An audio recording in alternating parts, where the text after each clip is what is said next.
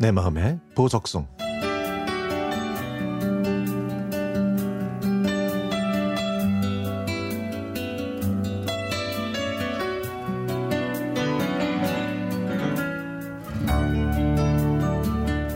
(1970년대) 후반에 재수를 하고 있었던 저는 예비고사를 마치고 시험 결과를 기다리면서 남산 도서관에서 공부하고 있었습니다.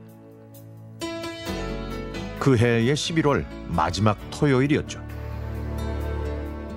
구내식당에서 점심을 먹고 제가 공부하던 자리로 돌아가는데 남산 전체가 정전이 됐습니다.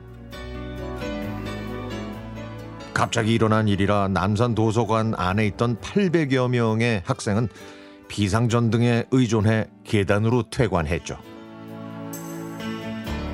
갑자기 생긴 자유시간에 어디 마땅히 갈 곳이 없어서 무얼 할까 고민하고 있을 때 평소 안면이 있던 학생들이 저한테 명동에 가서 함께 놀자고 하더라고요. 어, 그래서 얼떨결에 그 친구들과 함께 명동에 있는 쉘브르라는 라이브 카페를 갔습니다. 앞에는 작은 무대가 있었고 뒤에는 뮤직박스가 있어서 그 안에 있는 DJ는 넓은 카페를 훤히 볼 수 있었는데요. 그때 그곳에 있었던 DJ가 이종환 씨라는 걸 나중에야 알게 됐죠. 그곳에는 가슴에 번호표를 단 참가자들이 노래 경연을 하고 있었는데요. 그 중에 한 명이 제 눈에 확 들어왔습니다. 안경을 낀 모범생처럼 생긴 그 사람은 기타를 치면서 정종숙의 새끼손가락을 불렀습니다. 우수에 젖은 표정과 슬픈 감성, 그리고 부드럽고 섬세한 그 목소리. 그 모두가 저를 감동시켰습니다.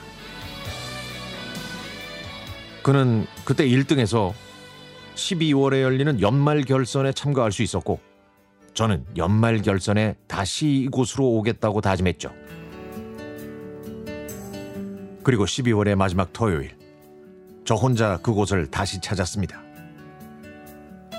제가 기다리던 그는 맨 마지막에 등장해서 지난번처럼 정종숙의 새끼손가락을 불러 연말 장원의 주인공이 됐죠.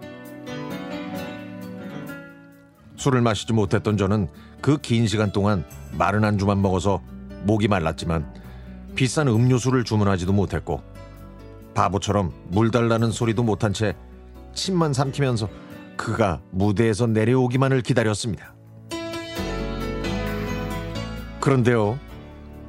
아, 그런데 말입니다. 그가 무대에서 내려오자마자 세련되고 멋진 여자가 있는 자리로 가더니 그 여자와 맥주를 마시면서 즐겁게 이야기를 나누는 거예요. 저는 사인을 받으려고 준비한 노트를 펴보지도 못한 채 쓸쓸히 돌아오면서 다짐했습니다. 두 번 다시는 저런 곳에 가지 않겠다고 말이죠. 아, 지금 와서 다시 생각해도 무척 창피합니다. 그래도요, 아주 가끔씩은 그 사람이 진짜 가수가 됐는지 궁금합니다. 그때 제가 용감하게 노트를 내밀면서 제가 당신의 첫 번째 팬이에요. 이렇게 당당하게 사인을 받았다면 어땠을까요?